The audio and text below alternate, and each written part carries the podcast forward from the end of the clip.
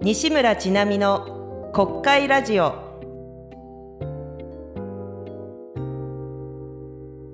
立憲民主党衆議院議員の西村ちなみです。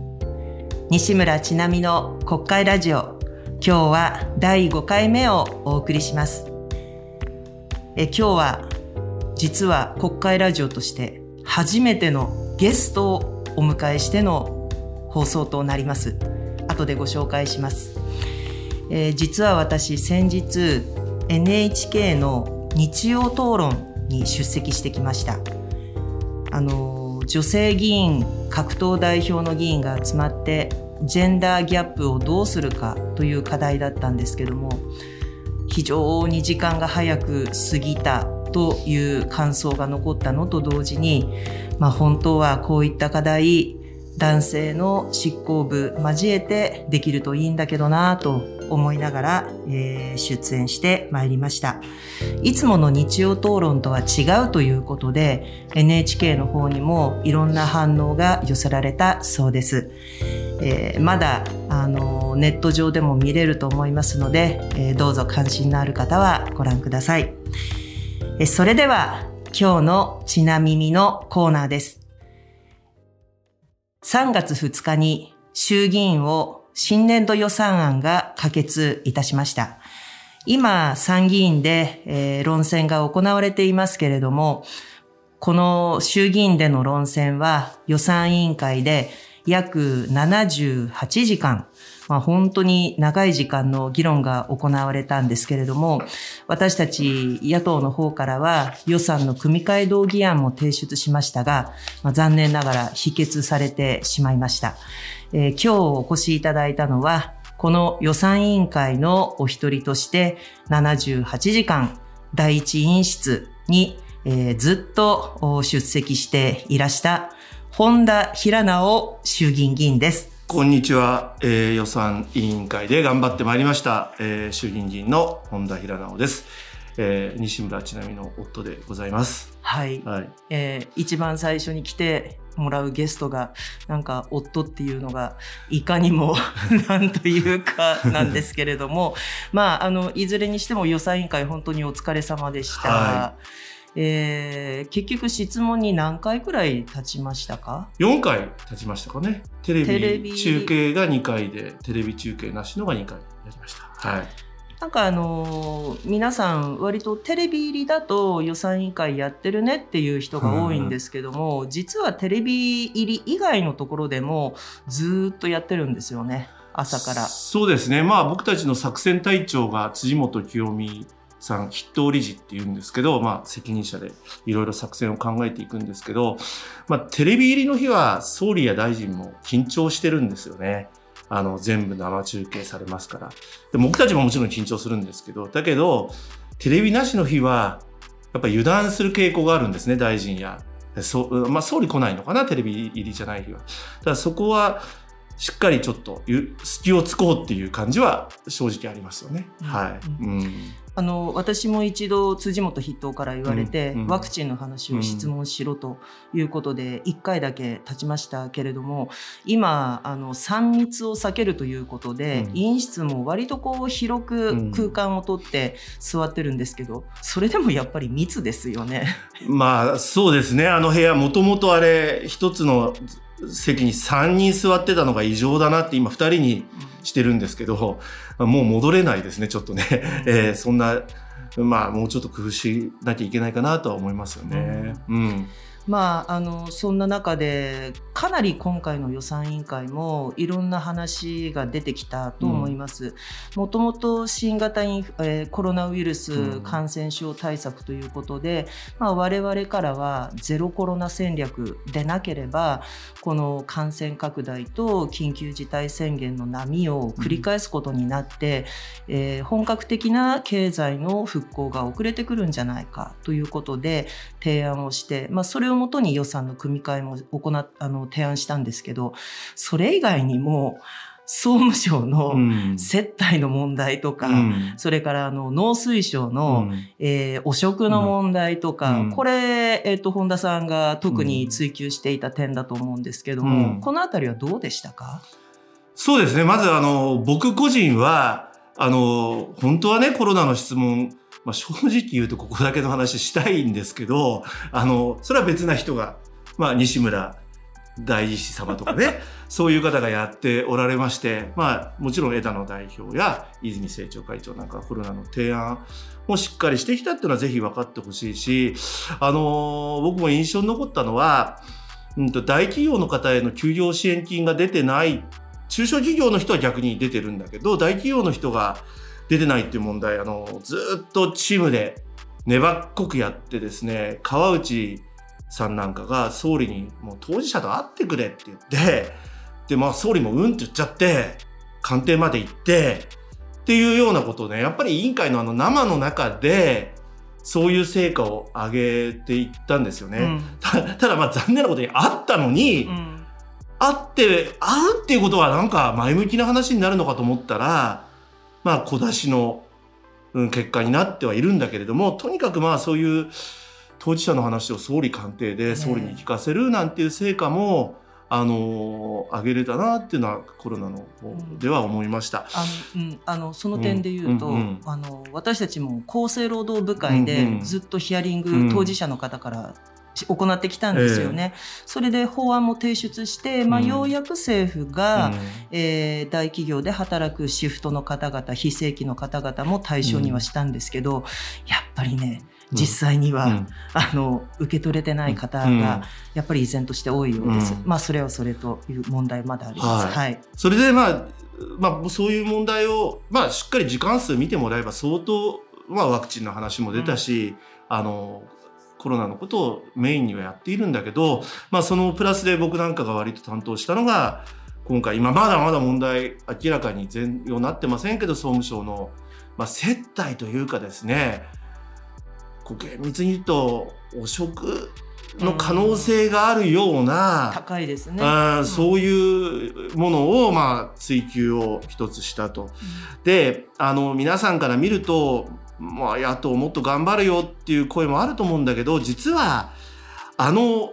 務省の官僚も最初はね、週刊文春さんが頑張ったんだけど、いやすごい行政監視能力ですよねで僕たちも見習わなきゃいけないと思うけれども、ただ僕たちも実は頑張っていて今回、1回だけ退席をしたんですよ。ありましたね、1時間だけなんですけどね、でね実はこういうことって批判する人も多いんだけどずっと記憶にないからとか答えないって言うんですね総務省の官僚が。せっかく呼んだのに答えないっていうのは何なんだと。記憶にないならまだ譲るせるけど答えないみたいなことを言うのでもう全員で、雰囲気がこう盛り上がって退席したんですね。やっぱ退席してからもう総務省の官僚もギリギリのとこまで答えざるを得なくなったり、委員長の態度も変わったんですね。やっぱりそういう変化はありますね。すっごくあったんです。だから、もう時1時間退席したのは悪口言う人もいます。1時間の退席でも、ただそういうちょっとしたグッと頑張るとき頑張ったことで、ずっと答弁積み重ねていった、それで、あそこまで明らかになったし、週刊文春さんもちろん頑張ったんだけどそれだけだと山田真紀子まで出てこなかったと思うんです、ところがやっぱりぐーっと押し込んでいく中で総務大臣がもう広めに調査しますって言って、山田真紀子さんのことも調べざるを得なくして出してきて、今こういう動きになってるので、あんまりこう細切れで委員会見てるといろんな賛否両論あるんだけど、自分では自分を褒めてあげたいとみんなで辻元さんを筆頭に、でもちろん上品な質問を担当してる方もいるんだけど僕とか大阪の森山博之さんとかそういう下品な追求とかふざけんなとかってやってる総体でネチネチ追い込んで山田さんのことを明らかにしたり総務省の官僚にも答えないっていうインチキな答弁を追い込んでったっていうのは、本当にもう終わってみて誰も褒めてくれないんで自分で自分を今褒めてる。なんでいつもこういう追求ネタばっかりやってるのかなと妻としては思うし、でだからワクチンの質問変わってあげてもいいですよ。いえいえ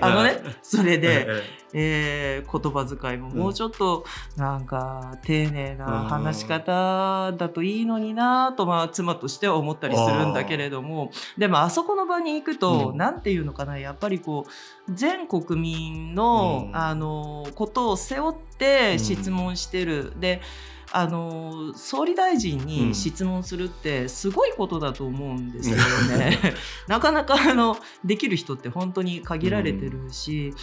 なんかそういったこう重みみたいなものを感じると、私も時々だから言葉遣いがなんか存在になっちゃったりすることがあって、後であしまったっては思うんだけれども、まあ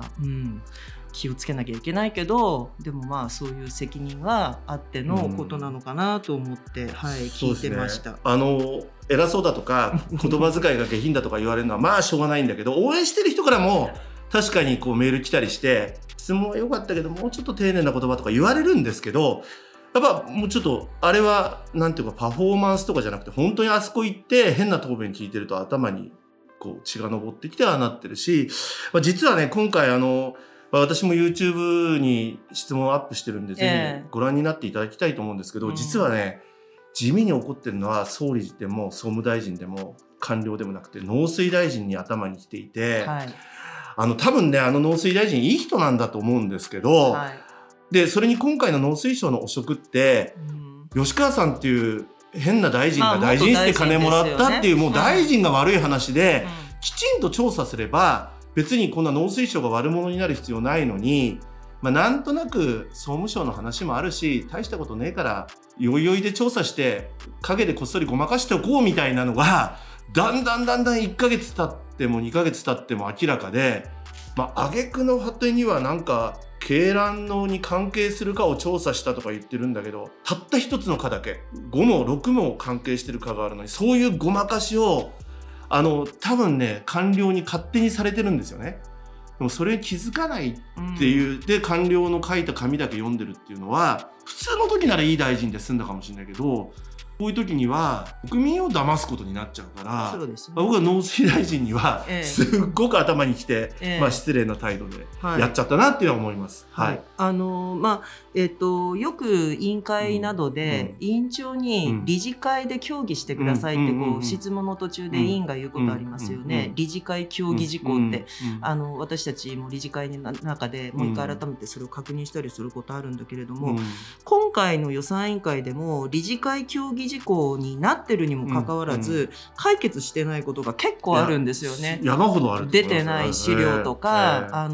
来てもらって参考人質疑をやらなきゃいけないのに、それを呼んでいないとか、結構あったりするので、本当にこんな状況で参議院に予算委員会予算案が送られて、この後どうなっていくのかなというのは引き続き注目していかないといけないなと思っております。ちょっとだけ辻元さんとか理事をかばうとね、もちろん出てきてないこともあるんだけど、実は事務次官って国会で答弁出てこないんですよ。そうですね、それが総務省も、農水省も、いろいろ関係してた事務次官出すとかね、結構粘り強く最後まで交渉したことで出てきたものもあったんですね。あと、でも積み残しがあるのは事実だから、こういう時にはやっぱり任性っていうのは良かったなと思うので、参議院の新潟の森裕子さんとか強力な方にもうあとは託すっていうかね、頑張ってもらいたいなと思います。わかりました。聞いてくださってる方に、このマイクを通じて、予算委員会の中で言い足りなかったこと、あるいは今皆さんにもう一回これだけはお伝えしておきたいということあったらどうぞ。いや皆さんから見ると週刊誌のやったスキャンダルを取り上げてるっていう風に見る方もいるかもしれないんだけど、農水省の汚職は、いろんな論点アニマルウェルフェアとかあるんだけど、実は10億円の、卵を作ってる業界への補助金、10億円ですよ、大きいですね、これの分担、で実は最後にやっと大坂さんの質問で出てきたのが、実は金渡してた会社に1億もいってるんですよ。そうらしいですね。それがもう倍増してるんですよ、その賄賂の前と後で、これ皆さんの税金の使い方だし、総務省の方もまだまだ事実これからだけど、放送の電波、フジテレビとかテレ朝だけ見てると分かんないんだけど、 BS とか CS には小さなチャンネルがたくさんあって、そこで菅総理の息子さんも仕事してたわけだけど、菅総理の息子のチャンネルが電波取ったおかげで一つ会社が落ちてるんですよ、うん、2018年に、はい、もちろんこれお金と関係があった、接待と関係があったかどうかまだ分かんないけど、はいはい、外出のいい会社が落選して、外出の悪い菅総理の息子さんの会社が電波を取ってると。だから本当にね、これその会社にとってはもう死活的な問題だったわけですよ、落選した方にとっては。だからなんかスキャンダルを単にやってるんじゃなくて、世の中のちょっとお金の使い方、税金の使い方とか、貴重な数が限られてる電波の枠の使い方に関係していることを、僕たち頑張ったんだっていうのはぜひ知っていただきたいなと思います。はい。本当はね、うん、政策の話ももっともっと、うん、質問したい。 いや、私にワクチンを譲ってくれるワクチンのネタをやらせていただいてもいいんですよいつでもやりたいんですけどはい、いやそれはやっぱりよく役割分担でチームプレーでやっぱり私たちもやってますから、どうしてもこうマスコミなんかに取り上げられるのは追求してる場面ばっかりだったりするんだけれども、実はやっぱりこうチームプレーでいろいろやっていて、それゼロコロナの提案であったり、本当にその生活困窮の方々への支援だったりっていうのは、やっぱりみんな同じ気持ちでやってるということははい、ぜひ分かっていただけると嬉しいかなと思います、はい、それでは、はい、本田さんありがとうございました、はい、どうもありがとうございました。今日のちなみに、本日は本田平直衆議院議員をゲストにお迎えして予算委員会を振り返っていただきました、それでは最後にお便り紹介のコーナーです。今日は実は具体的な質問というよりは、私の話し方が聞きやすいというとてもありがたいコメントをいただいております、こんなお話でした、ちなみさんの落ち着いた分かりやすい喋りが魅力です。いやもう涙が出るくらい嬉しいです。逆に言うとビジュアルよりもビジュアルなしの方がいいのかなっていうことかなと思いますけれども、話し方のトレーニングをしたことがあるんですかというコメントもいただいてるんですが、あんまりそういうことはしたことがありません、ですけれども、できるだけ分かりやすくゆっくりとお話をするということで、伝わる内容も多くなっていければいいかなと思って、これからも心がけていきたいと思います。西村ちなみの国会ラジオ、本日の第5回目の放送内容は以上とさせていただきます。皆さんから私に対してご意見やお聞きになりたいことがありましたら、どんどんお聞かせください。また、こんなゲストを呼んでほしい、あの人の話を聞きたいということがありましたら、それもどうぞハッシュタグ西村ちなみの国会ラジオでつぶやいていただくか、メール新潟@ちなみ.net、こちらまでお気軽にお寄せください。本日もお聞きいただいてありがとうございました。それではまた第6回目でお耳にかかります。